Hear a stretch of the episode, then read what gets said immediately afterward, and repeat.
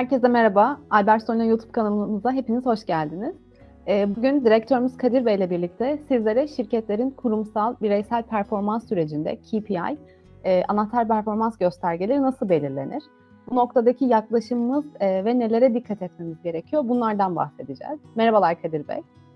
Merhabalar Nida Hanım. Ee, öncelikle çok keyifli geçeceğini düşündüğüm bu sohbet için şimdiden çok teşekkür ederim beni ağırladığınız için. Bizler teşekkür ederiz. Ee, Kadir Bey, az önce aslında kısaca nelerden bahsedeceğimizin üstünden geçmiş bulundum. Ee, sizler de bu noktada e, şirketlerde KPI yani anahtar performans göstergeler belirlenirken aslında e, şirketler bunu hizmeti neden almak istiyor? Kısaca onlardan bir bahsedebilir misiniz? Tabii ki memnuniyetle. Ee, aslında e, KPI dediğimiz, sizin de belirttiğiniz gibi anahtar performans göstergeleri. Ee, tabii bu anahtar performans göstergeleri hem e, şirketin kendisiyle ilgili olabilir, hatta şirketler grubuysa holdingle ve şirketler grubuyla ilgili olabilir. Hem fonksiyonlarla, departmanlarla ilgili olabilir. Hem içerideki çalışanlarla ilgili olabilir. Hem de e, içeride yürüyen süreçlerle ilgili olabilir. Tabii aslında adı üzerinde anahtar performans göstergesi e, bütün bu saydığım e, konuların, yapıların e, performanslarının ölçülmesi temel amaçlı. Tabii ki bizim birlikte çalıştığımız iş ortaklarımız, değerli müşterilerimiz farklı sebeplerle bize ulaşabiliyorlar. Bunlardan birkaç örnek vermek gerekirse işte bireysel performansımızı ölçmek istiyoruz çalışanlarımızın ya da işte performanslarını ölçüp prim sistemlerine bağlamak istiyoruz çalışanlarımızın takdir ödüllendirme mekanizmasına bağlamak istiyoruz ki çok normal. Yani bizler de birer şirket çalışanıyız ve gittiğimiz her yerde şirketlerde çalışanları da görüyoruz. İşte e, beklenenin üzerinde performans gösteren çalışanlar olabilir. Daha görece medyanda e, performans gösteren çalışanlar olabilir. Bunları birbirinden ayırmak, en azından beklentileri aşan, e, kendinden bir şey katan çalışanlara e, ekstra takdir ödüllendirmek için e, çeşitli mekanizmalar. Yıllardır zaten e, şirketlerin gündeminde olan konular.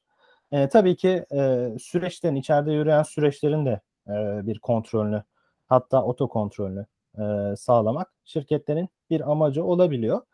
Ama tabii bu örnekler çoğaltılabilse de e, temel e, motivasyon şirketlerin aslında stratejik hedeflerine ulaşması olmalı. Sonuçta e, şirketler e, işte hem özel sektör olsun hem kamu sektörü olsun e, belli bir hedefleri var aslında. İşte çeşitli işte bütçeler yapıyorlar, stratejik planlar yapıyorlar, uzun vade, orta vade, kısa vadeli e, nereye ulaşmak istediklerini belirliyorlar. Sonuçta tabii şirketlerde e, binalardan oluşmuyor. Şirketleri e, hedeflerine koşturan, hedeflerine ulaşmasını sağlayan çalışanlar, insanlar şimdilik insanlar. E, ileride tabii e, robotlar, dijitalizasyon e, belki insanları destekleyecek işte çalışanlar daha katma değerli o dijital yapıları da oluşturan aslında insanlar olacak. Dolayısıyla insanlar hep olacak şirketlerde. Dolayısıyla e, şirket de bu hedeflerine koşarken insanların yani çalışanların e, aslında e, bir şekilde performanslarını geliştirmek amaçlı. Yani sadece bunu e, ölçüp cezalandırmak amaçlı düşünülmemeli. Yani iyi performanslar takdir edilmeli ve gerekli tabii ki gelişim alanları da çalışanlarda sağlanmalı ki şirketler hedeflerine koşabilsin. Genelde temelinde şirketlerin motivasyonu bu bahsettiğim konular oluyor Nida Hanım. Çok teşekkürler Kadir Bey. Yani aslında kısacası şirketlerin bireysel performans süreçlerinde doğru göstergeleri kullanmak için belirlediği e, bazı yani KPI dediğimiz ana göstergelerden bahsettik ve aslında bunları belirlemek için daha çok bu hizmeti almak istiyorlar. Daha adil belki bir yaklaşım sergilemek için ve bununla birlikte tabii ki de e, motivasyonu sağlamak, takdir ve ödüllendirme sistemini sağlamak için aslında bu hizmeti bizlerden almak istiyorlar. E, peki bizlere gelen e, şirketlerde bu hizmeti almak istediklerinde bizler nasıl bir yaklaşım ya da nasıl bir metodolojiden bahsediyoruz? Yani neler uyguluyoruz bu noktada? Bunlardan da kısaca bahsedebilir misiniz? Tabii ki. Ee, aslında tabii çok detaylı metotlar da, metodolojiler de uyguluyoruz ama özet olarak e, üst seviye metodolojimizden ya da e, bu işlerin iyi uygulamasından bahsetmek gerekirse öncelikle de az önce bahsettiğim gibi e, şirketin e, stratejisine öncelik verilmeli. Benim şirketim 5 e, sene sonra, 10 sene sonra nerede olmalı? aslında. Dolayısıyla şirketin stratejik planlarını inceleyerek ve üst yönetimiyle şirketin ulaşmak istediği noktaları, hedefleri irdeleyerek başlanabilir bu gibi sürece. Bizler öyle yapıyoruz. Bir üst yönetimin aslında kafasındakini e, öğrenmeye çalışıyoruz aslında. Çünkü o noktadaki motivasyon da farklı olabilir. E, bazı şirketler çok agresif büyüme planları e, güderken bazıları e, pazarda e, ki mevcut durumunu koruma yolunu seçebilirler. E, hatta ve hatta e, işte çok ekstrem örneklerde küçülme e, stratejisini güden şirketler de olabilecektir tabii ekstrem noktalarda.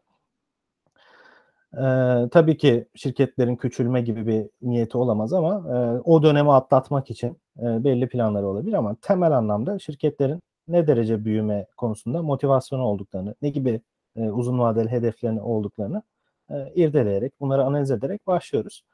E, daha sonrasında e, mevcutta hala hazırda e, yürüyen performans sistemleri varsa, entegre performans sistemleri özellikle, entegre performans sistemlerinden de şunu kastediyorum.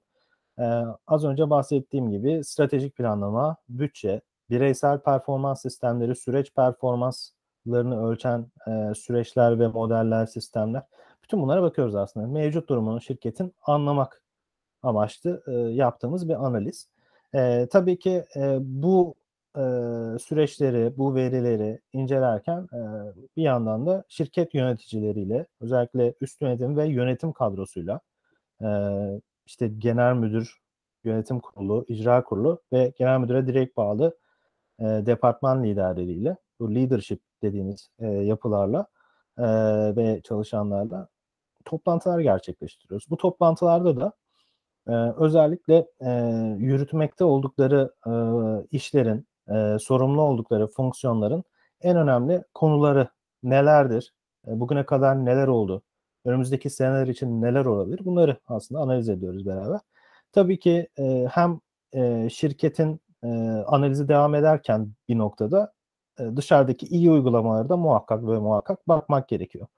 E, dünyada ne oluyor? Türkiye'de ne oluyor? E, diğer şirketler ne yapıyor?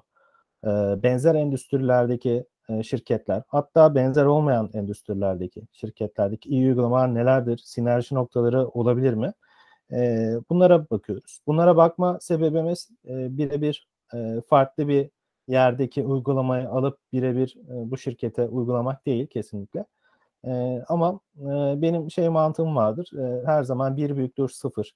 mutlaka dış dünyaya da bakmak gerekir. Birebir kopyalayamayacak bile olsanız onlar neden yapıyor? Ne gibi farklı uygulamalar var? Ee, biz bunu şirketimizde uygulayabilir miyiz? Uygulayamaz mıyız? Uygulayabilirsek neden uygulamıyoruz? Ee, uygulayamazsak benim önümdeki engeller nelerdir? Bunların iyice irdelenmesi gerekiyor. Dediğim gibi iyi uygulamalarda bakıp şirket kültürü ve dinamiklerini de aklımızın bir köşesinde tutup bunları da değerlendirmeye alıyoruz. E tabii ki e, söylemeye bile gerek yok. Çeşitli veri analizleri de mutlaka yapılması lazım. E, geçmişte şirketin performanslarının olduğu, departmanların performanslarının olduğu, çalışanların iş gücünü tetikleyici unsurlar nelerdir vesaire, onların başarı faktörleri nelerdir e, ya da gelecekteki bu e, verilere ilişkin forecastler ve tahminler nasıl olabilir? Bunlar da aslında e, KPI'leri belirlerken, şirketin fotoğrafını çekerken ve e, geleceğe yönelik tasarımları yaparken mutlaka göz önünde bulunduruyoruz.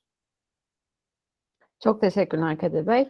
Ee, aslında sizin de bahsettiğiniz gibi yaklaşımımız birazcık daha mevcut durumu analiz ettikten sonra benchmark çalışmalarıyla e, ve tabii ki de şirketi e, ve departmanları neyi e, daha çok buradaki yaklaşımlarını hızlandırıyor, ne daha çok burada fayda sağlıyor. Birazcık daha bunlardan e, arka planda desteklediğimiz bir metodoloji ve yaklaşımdan bahsetmek doğru oluyor sanırım burada da. Peki e, bu metodoloji ve yaklaşımımız doğrultusunda oluşturduğumuz bireysel karneler ve KPI'larda en çok dikkat etmemiz gereken kısımlar neler olmalı? Yani biz KPI'leri nereye göre belirlemeliyiz? Bir bireysel karneyi nasıl oluşturmalıyız? Çok güzel bir soru Nida Hanım. Teşekkür ederim böyle bir soru sorduğunuz için. Ee, tabii konu çok uzun e, bayağı bir parametre var ve dikkat edilmesi gereken nokta var. Ama ben en önemli e, konuları özetlemeye çalışayım size memnuniyetle. E, öncelikle e, KPI'nin e, tanımından e, başlamak isterim. Bir cümleyle çok zamanınızı almayacak şekilde tekrar hatırlatmak için. KPI biliyorsunuz anahtar performans göstergesi. Yani performans göstergesi tamam ama içeride bir de anahtar kelimesi var. Yani key. E, dolayısıyla bu key e, bazen işte lafın geçi söylenebiliyor anahtar performans göstergesi ama anlamı üzerinde çok durulmayabiliyor. Aslında bunun anlamı şudur. E, şirketlerin, departmanların, e, çalışanların, süreçlerin e, birçok performans göstergesi olabilir. Öyle ya da böyle. Yani işlerimize ilişkin, başarılara ilişkin vesaire. E, sayısız onlarca, yüzlerce performans göstergesi yazabilirsiniz. Ama tabii burada e, iyi uygulama ve bizim de daha çok şirketlerde faydasını gördüğümüz en önemli e, olanlarına yer vermek. Bireysel karnelerde ya da şirket karnelerinde ya da departman karnelerinde. Örneğin bir çalışanın e, performans karnesini oluşturuyorsanız ki bu özellikle organizasyon hiyerarşisinde yukarılara doğru gittikçe bu söylediğim konu daha çok önem kazanıyor. Örneğin işte genel müdür, genel müdüre direkt raporlayan N-1 seviyesi, N-2 seviyesi gibi. O üst taraflarda biraz daha çok önem kazanıyor. En önemli konular nelerdir? En önemli başarı e, göstergeleri, anahtar performans göstergeleri nelerdir? E, bunlara yer vermek lazım. E, yani bu söylememi şöyle somut bir örnekle de e, vurgulayabilirim Nida Hanım. E, örneğin bir beyaz yaka çalışanı düşünün. Kendiniz de düşünebilirsiniz. Ya da bir pazarlama satış çalışanı da düşünebilirsiniz. Pazarlama çalışanı olabilir, satış olabilir. Ya da ikisi beraberse şirketlerde hiç çok da iyi bir uygulama olmamasına rağmen yaygın bir uygulama olabiliyor Türkiye'de pazarlama satışın bir arada olması. Ee, örneğin bu kişilere, bu süreçlere KPI belirlemek isteyebilirsiniz. İşte ama örneğin işte işe geliş saatleri yani zamanında gelip gidiyor mu? Bu bir performans göstergesi midir? Ya da işte işe zamanında başlıyor mu? Sabah saatinde. Tamam olabilir. Yani tabii ki ilgili kurum kültürü, ilgili insan kaynakları uygulamaları, ilgili yöneticiler bunlara da bir şekilde dikkat ediyordur. Örneğin sürekli geç gelen birini ya da sürekli e, sabah geç işte başlayan birini uzaktan çalışıyorsa yani kimse e, bu şekilde süreçlerin devam etmesini istemez. Bir şekilde ya o çalışanıyla konuşur, uyarır. Ama tabii ki bu yıllık performans göstergelerinde ya da e, o kişinin bireysel performans karnelerinde bu gösterge olmalı mıdır? Soru işareti özellikle tabii ki az önce verdiğim örnek gibi bir beyaz yakalıysa bir e, mevcut organizasyon hiyerarşisinde belli bir yere gelmişse onun yerine işte pazarlama ya da satış çalışanlarına e, pazarlama iletişim planlarına uyum ya da bütçelerine uyum ya da pazarlamanın geri getirim oranları, e, ROI, ROI oranları gibi, e, return on investment oranları gibi ya da satış hedefleri, e, satış işte çeşitli ürün gruplarında farklı hedefler olacaksa o sene ilişkin ya da önümüzdeki gruplara ilişkin o şekilde hedefler, başarı kriterleri vermek aslında daha mantıklı olur. Dolayısıyla dediğim gibi birinci konu odaklık odaklılık, yalınlık. En önemli konulara odaklamak. Bir kişinin e, karnesinde, bireysel performans karnesinde bir konu yazmıyorsa ya da bir KPI o konuya ilişkin atanmamışsa dediğim gibi o konuyu yapmayacak değildir. Az önce verdiğim örnek gibi. Zamanında işe gelme, o karneye dahil etmezsek zamanında işe gelmeyecek miyiz? Tabii ki zamanında işe geleceğiz ya da zamanında çalışmaya başlayacağız. Ama daha daha önemli konular ne olabilir? Daha fark yaratıcı, konular ne olabilir? Ee, en baştan belirttiğim gibi şirketin stratejilerine doğru e, giderken stratejik hedeflerinin başarması için şirket e, departman olarak, kişiler olarak, çalışanlar olarak daha anlamlı ne yapabiliriz? Aslında oralara odaklanmakta fayda var. E, bir diğer konu e, bazı anahtar performans göstergeleri, bazı KPI'ler e, çeşitli departmanlar arasında bölünebiliyor. E, örneğin e, işte çalışan memnuniyeti. KPI çalışan memnuniyet oranı. İşte bazı şirketlerde işte insan kaynaklarına ek olarak işte diğer departman yöneticilerine de e, bu performans göstergesi atanabiliyor. E, ya da müşteri memnuniyet oranı. E, müşteri memnuniyet yüzdesi işte pazarlamada mı olmalı, satışta mı olmalı, e, tedarik zincirinin alt fonksiyonlarında mı olmalı? Kalite gibi, üretim gibi, sevkiyat gibi, lojistik gibi vesaire. E, ya da üst yönetimde mi olmalı, genel müdürde mi olmalı? E, bunlar tartışmalı konular. E, çeşitli uygulamalar var buna ilişkin olarak. E, KPI'ın e, yaygınlaştırılması e, ya da KPI yayılımı dediğimiz cascading konuları bazı şirketlerde uygulanabiliyor. E, tabii bu cascade'ler yapılıyor. E, KPI'ler e, departmanlara işte bir birim yüzde şu kadar etkilidir. Diğer birim bu KPI için yüzde şu kadar etkilidir. Ama e, gün sonunda, e, ay sonunda ya da yıl sonunda yer gelelim bu matematiksel hesapların işin içinden çıkamayabiliyor şirketler. E, ya da işte yapı kuruluyor. Bunun ölçümünde bu hesaplamalar çok da takip edilemiyor. Burada tabii ilk e, dikkat edilmesi gereken nokta şu olmalı. Yapabiliyorsak e, ilgili kişilere, ilgili çalışanlara direkt sorumluluk alanlarına ilişkin KPI belirlemek. Yani o kişinin kontrol edebileceği ve karar verme mekanizmalarında sorumluluk sahibi olmalı. Ana sorumluluk bu kişidedir. Ana sorumluluk X departmandadır. Ana sorumluluk X direktörümüzdedir. Ya da Y direktörümüzdedir ya da GM'imizdedir ya da müdürümüzdedir. Ee, mümkünse tabii ki az önce verdiğim örnekler gibi e, bazı birkaç KPI departmanlar arasında bölünebilir. Hiçbir sıkıntı yok. Paylaştırılabilir, sorumluluklar verilebilir.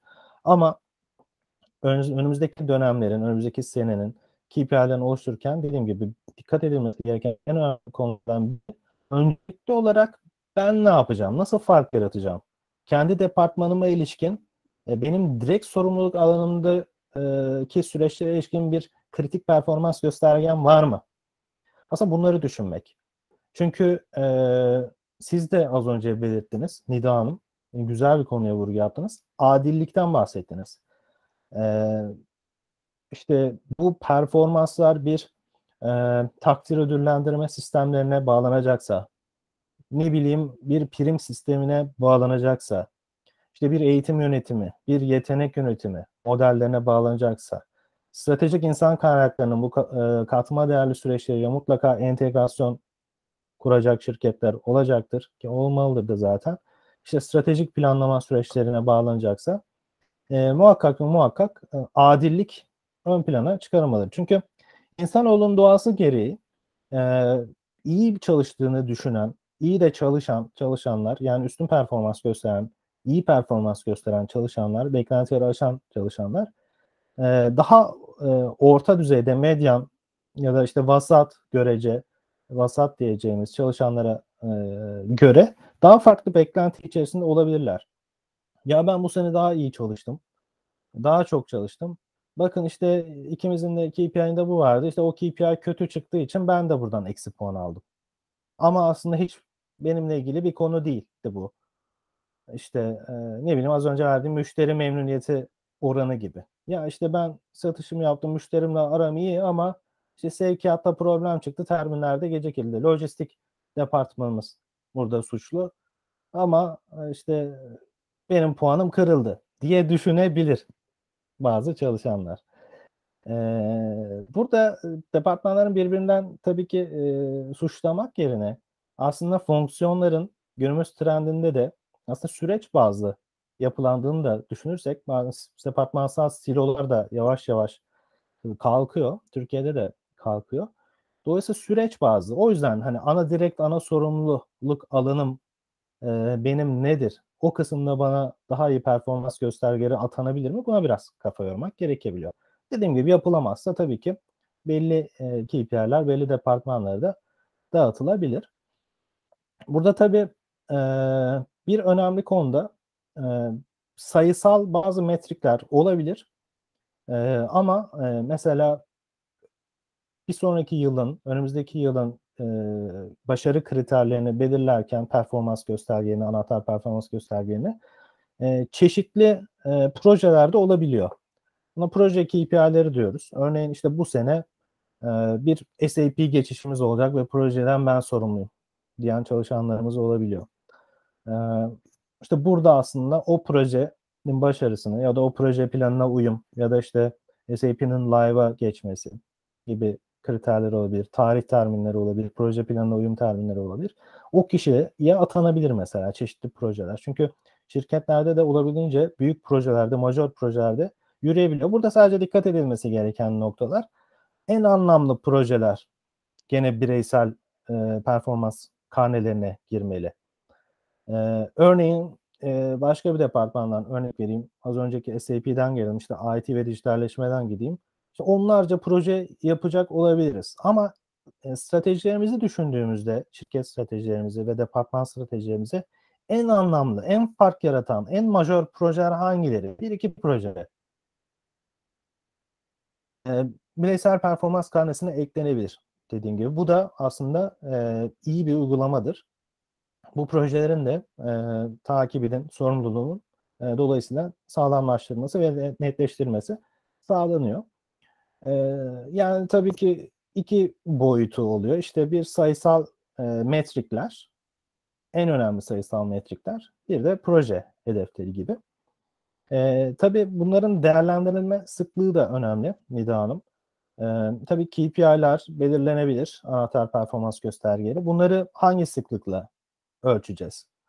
E, işte aylık mı ölçeceğiz, çeyreklik mi, anlık mı, yıllık mı, ara değerlendirme olarak işte 6 ayda bir mi e, gibi gibi konularda bir tasarım karar noktası olabiliyor şirketlerde.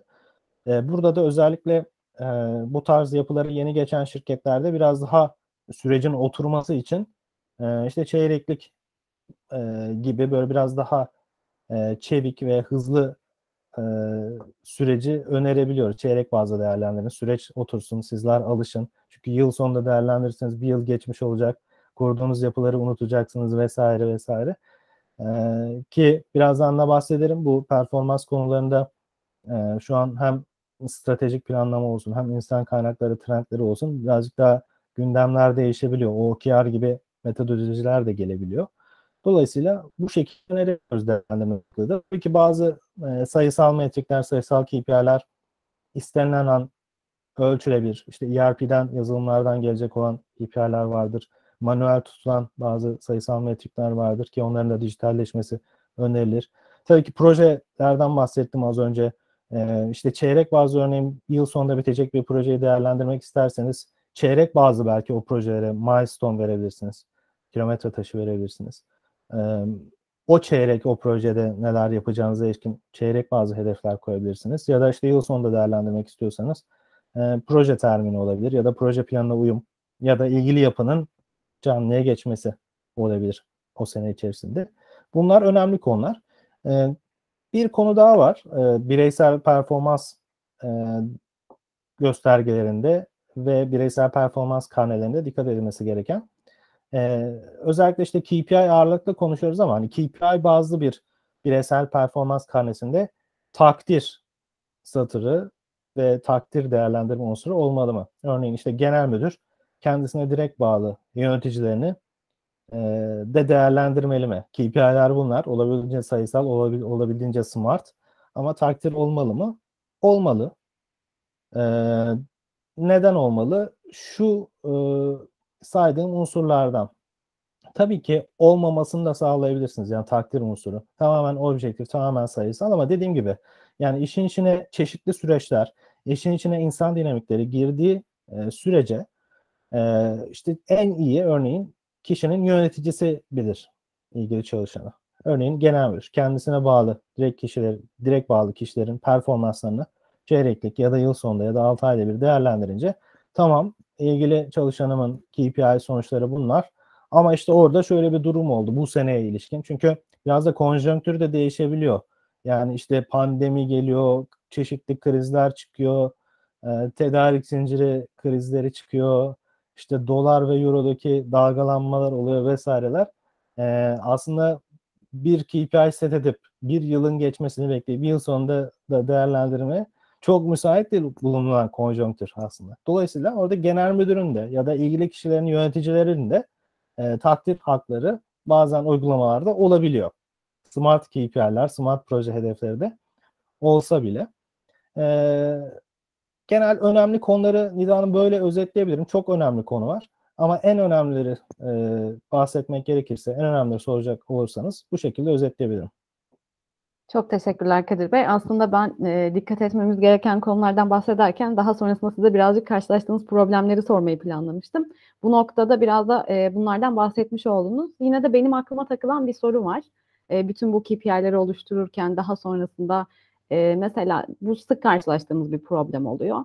Departman yöneticisinin e, bulunduğu departmandaki görev ve sorumlulukları aslında tam olarak e, gerçekleştirmede yetki sahibi olmaması.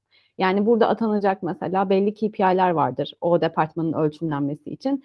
Fakat biz bunu gerçekleştirirken o yetki ve sorumluluklara kişinin sahip olmamasından kaynaklı e, aslında zorluklar yaşayabiliyoruz. Bu noktada nasıl bir yöntem uygulamamız gerekiyor? E, KPI'leri atarken nelere dikkat etmemiz gerekiyor? Bir bireysel performans karnesi oluştururken bu kişiyi nasıl değerlendirmemiz gerekiyor? Aslında bunu da sormak istemiştim. E, memnuniyetle bu sorunuza da açıklık getirebilirim Nida Hanım ve cevap verebilirim. E, öncelikle sizin de bahsettiğiniz gibi e, bir takım problemlerle karşılaşabiliyoruz. E, tabii ki az önceki sorunuzda bazı konulara değindim dediğiniz gibi. Çok kendimi tekrar etmeden e, onlara ek olarak ne gibi problemlerle karşılaşıyoruz onları da kısaca özetlemek isterim. Öncelikle dediğim gibi e, ilk baştaki problem çalışanların kafasında şu oluyor. İşte ne olacak bu sürecin sonunda? Tamam KPI'ler belirleniyor vesaire ama nereye bağlanacak? İşte ne zaman ölçüleceğiz? E, sonucunda ne çıkacak? Ki muhakkak az önce belirttiğim ölçüm sıklığı çok önemli bir konu. Yani onun net olarak belirlenmesi lazım. Yani KPI'ler anlık da takip edilebilir. Anlık. İşte dashboardlar kurarsınız, sistemlerinize bağlarsınız vesaire. Smart olabildiğince o veri kaynaklarıyla beslersiniz. E, ama benim ölçümden kastım şu yani işte tam ölçtük KPI'leri işte ilgili yöneticinin takdir hakkı da varsa o da takdir hakkını kullandı KPI'ler ek olarak. Sonucunda da işte ilgili çalışanın puanı bir puan çıkması gerekiyor. Ya da bir harf notu mümkünse. Yani işte A aldım, B aldım, C aldım, D aldım, E aldım gibi. Yani ölçümden kastı o aslında. Bu dönem senin performansın bu. Genellikle orada iyi uygulamalarda işte bir harf notu olabilir.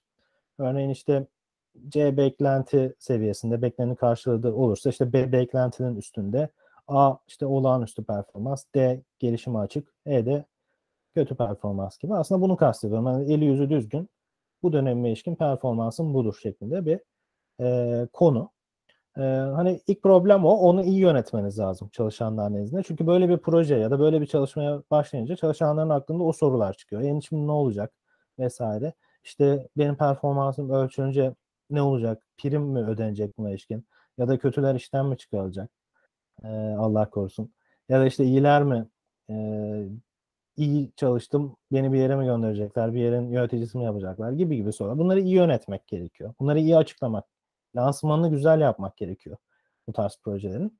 Ee, onu da baştan söylemek isterim. Diğer önceki soruya da ek olması açısından belirtmek istedim.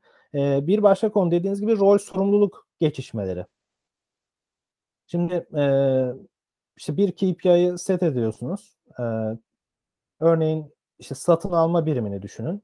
E, satın alma ile ilgili işte tedarikçilerin performansına ilişkin ya da işte satın alma maliyetlerinin düşürülmesine ilişkin bir anahtar performans göstergesi olduğunu düşünün. Ama satın alma yöneticimiz diyor ki ya da satın almada çalışan arkadaşımız e, ya işte satın almayı sadece ben yapmıyorum ki şirketteki departmanlar da ara ara satın alma yapıyor ya da işte merkezi bir satın alma yok bizde. Dolayısıyla buradaki challenge e, içeride e, yürüyen süreçlerin ve içerideki organizasyon yapısının mükemmel olduğunu düşünmeyin. E, hiçbir şirkette mükemmel, olağanüstü, kusursuz bir organizasyon yoktur. E, bu çalışmalar zaten ona da vesile olur. Örneğin işte KPI'yi konuşurken az önce verdiğim satın alma örneği gibi ha tamam o zaman bu dönemlik sana bu KPI'yi set ediyoruz satın alma yöneticisi olarak ama işte önümüzdeki dönem merkezi satın alma uygulayabilir miyiz? Bunun faydaları nelerdir, zararları nelerdir? Bir değerlendirmeye de ışık tutar ve başlatır, startını verir aslında. E, dolayısıyla buradaki rol sorumluluk geçişmelerini iyi anlamak lazım e, hali hazırdaki yapıyla ve sorumluluk alanlarıyla ilerleyecek miyiz? Ya da bu gibi çalışmalar yaparken e, organizasyonda ve süreçte e, ufak değişiklikler de yapacak mıyız ya da büyük değişiklikler? Buna da şirket yönetiminin e, iyi karar veriyor olması lazım. E, tabii e, fark yaratacak KPI'ler. Yani şirketin temel hedefi bunu çok tekrarlıyorum. Çok önemli bir konu olduğu için stratejik hedeflerine ulaşmak aslında. Şirketi sürdürülebilir kılmak, şirketin stratejik hedeflerine, uzun vadeli hedeflerine ulaşmak. Dolayısıyla olabildiğince e, fark yaratıcı bireysel KPI'ler belirlemek lazım. Yani benim şirketimin strateji buysa ben de departman olarak fark yaratıcı şöyle bir şey yapabiliriz. Üst yönetimle de tabii ki bunu e, konuşarak, e, müzakeresini yaparak, iki yönlü entegrasyonu sağlayarak bu stratejilerin de belirlenmesinde e, fark yaratıcı. Olabildiğince yalın. Yani ve e, basit anahtar performans göstergelerinden kaçınarak yani basit performans gösterge olabildiğince ulaşılabilecek performans göstergelerinden kaçınarak koymak için bir şeyi karneye koymamak lazım. Yani zaten ben onu başaracağımı biliyorsam e zaten onu ben yaparım. Benim hani bireysel performansımda benim de şirketin ya da departmanımın çok olması fark yaratmaz. Dolayısıyla biraz daha hani challenging derler ya zorlayıcı, büyüme odaklı e, KPI'ler set edilmesi daha yararlı olacaktır. E, genel anlamda e, problemler bu şekilde Nida Hanım. Nelerden bahsettik? Tekrar özetleyecek olursam olabildiğince büyüme odaklı olması lazım. İyi bu, bu tarz projenin iyi yönetilmesi lazım. Lansmanın ve e, iletişiminin, değişim yönetiminin iyi yapılması lazım. E, departmanlar arasındaki adillik ve paylaşımlara çok dikkat etmek lazım. E, olabildiğince yalın olması lazım. E, yani lazer fokus derler yani lazer odaklı şirketin e, hedeflerine ulaşılmasında ben ne yapacağıma e, iyice kafa yormak lazım. Çok teşekkürler Kadir Bey. Ee, aslında bu KPI'ler ve bireysel karnelerden bahsederken bir başka belki değinilmesi gereken konu da bireysel performans sürecinde yani uçtan uca bir süreci ele aldığımızda dikkat edilmesi gereken diğer önemli konular neler? Şirketler burada nasıl bir yol haritası izlemeli? Neler yapmalı? Belki kısaca bunları da sizlerden dinleyebiliriz. Tabii ki. E, öncelikle her yaptığımız projede ya da bizim yaptığımız olur, şirketlerin kendi yaptığı olur, başka kişilerle yaptığı olur. Her yapılan projede e, öncelikle kurulan yapıların devamını ve sürdürülebilirliğini sağlamanız lazım. Örneğin işte KPI bazlı bir bireysel performans yapısı kurdunuz. E, bunun devamını nasıl sağlayacağız? Muhakkak ve muhakkak içeride e, bu işlerden, bu süreçlerden sorumlu bir birim kurmanız gerekiyor. Eğer ilgili birimler varsa e, onların da sorumluluklarını netleştiriyor olmanız lazım. Yani adını koymanız lazım. Tamam biz bugün örneğin danışmanlı, danışmanlar olarak varız. Sizinle birlikte bireysel performans sistemini kurduk KPI bazlı. E, KPI'ler takip edilmeye başladı. Çok da güzel gidiyor. E tamam ama burada bir değişiklik olacak ya da bunun takibi sağlanacak. Bunlar sürekli bir de gözden geçirmesi lazım. Yani bir kere kurulup bırakılacak sistemler de değil, süreçler de değil. E, bunun ana sorumlusu kim olacak? Yani bizim bu yaptığımız işleri e, şirket içerisinde kim yürütecek? Dolayısıyla muhakkak ve sorumlu bir birim, sorumlu bir pozisyon. Bunları belirlemeniz lazım. Bizler de aslında e, proje yaptığımız şirketlerde e, bu yapıları olabildiğince e, kurmaya çalışıyoruz. Çünkü yaptığımızın işin e, katma değeri de orada çıkıyor. E, bizler yaptığımız projelerin muhakkak ve muhakkak sürdürülebilir olması. Gelecekte de e, şirkette bu chartların e, bizden bağımsız yürümesini hedefliyoruz aslında. Dolayısıyla e, onu vurgulayabilirim. E, yol haritalarında mutlaka bu projeler yapılırken ve sonrasında muhakkak ve muhakkak olması gereken bir konu. Bir diğer vurgulamak istediğim konu tabii ki ağırlıklı KPI bazı performans sistemlerini konuştuk. Ama tabii muhakkak ve muhakkak hani şirket diyorum ya şirketin hedef, ana hedefi işte aslında stratejik hedeflerine ulaşmak. Bunu ulaştıracak kişiler, çalışanlar, insanlar. Dolayısıyla e, insanlar nasıl, çalışanlar nasıl bu hedeflere ulaşır? İlgili yetkinliklere sahip olurlarsa, yetkinliklerinde bir gelişim alanı varsa bunları geliştirmeleri lazım. E, ya da işte yetkinlikleri çok çok iyi olan çalışanların özel işte geleceğin yönetici olarak özel yetenek programlarına alınması lazım gibi gibi. Dolayısıyla muhakkak muhakkak yetkinliklerin de bir şekilde takip ediliyor olması lazım KPI'lere ek olarak. KPI'ler bir sonuç aslında. Oraya ulaştıracak sizi çalışanların yetkinliği. Bu yetkinlik seviyelerinde mutlaka e, bir yandan KPI'lerle beraber belki bireysel performansta muhakkak değerlendiriliyor olması lazım. E, bir diğer vurgulamak istediğim konuda e, az önceki sorularınızdan birinde de kısaca değinmiştim. E, yeni nesil insan kaynakları, yeni nesil strateji takip sistemlerinde işte OKR gibi yeni nesil çevik strateji e, uygulama e, ve strateji takip uygulamaları da var. E, OKR zaten e, detaylı bilgiyi almak isteyen dinleyicilerimiz ve izleyicilerimiz muhakkak Albert Solino ve Corvizio YouTube kanallarımızdaki e, videoları da izleyerek abone olmalarını da öneririm. E, detaylı bir OKR videolarımızı, OKR'ı açıkladığımız e, videolarımız da var. E, hatta bloglarımız da var web sitemizde. Dolayısıyla orada da çok tekrara düşmeden şu şekilde özetleyeyim. E, OKR'ın mantığı biraz daha çevik yönetmek, stratejileri. İşte 5 yıllık, 10 yıllık planlar var. Yıllık bütçeler var. E, ama işte önümüzdeki örnek şirketimin önceliklerine e, bu çeyrek önümüzdeki 3 ay için e, şirket olarak ne yapacağım, departman olarak ne yapacağım, e, işte bireysel olarak ne yapacağım bunu birazcık daha e, yakın ufka getiren, daha çevik yönetilmesini sağlayan haftalık, iki haftada bir aylık check-inlerle işte ne yaptık bu hafta, bu ay ne yaptık, biraz daha çevik yönetim aracı. E, işte biraz daha departmansal siloları kaldıran herkesin aynı odağa odaklanmasını sağlayan bu çeyrek benim şirketimin öncelikleri buysa departmanlar olarak ben neler yapacağım? Bütün departmanların, bütün departmanların birbirlerini görebildiği, olabildiğince herkesin aynı noktaya e, koştuğu bir yapı olarak düşünün. Ve olabildiğince hani dedim ya basit ve ulaşılabilir KPI'lerden ziyade büyüme odaklı, olabildiğince çözüm odaklı. Yani işte e, benim objektifim e, işte satın alma maliyetlerinin düşürülmesi ise bu çeyrek ne yapacağım ona ilişkin? Yapacağım üç şey nedir? Ve hani yalınlığa ve basitliğe vurgu yaptık ya Nida Hanım. E, olabildiğince en önemli şeyler. Hani bu çeyrek yapacağım üç şey nedir? Beş şey nedir? Fazlası değil. O karın temel mantığı bu. Konuyu çok uzatmayayım. Dediğim gibi videolarımızdan e, izleyenler, dinleyenler memnuniyetle biz de çok memnun oluruz izlerlerse zaman ayırıp. Çok detaylı bilgi alabilirler. Ya da bizimle temas kurabilirler daha detaylı bilgi almak için. E, bunlara kafa yoruluyor günümüz trendlerinde. E, çünkü artık çok agile, çok çevik bir yapı var. Konjonktür değişebiliyor, dış dünya değişebiliyor, şirket dinamikleri değişebiliyor.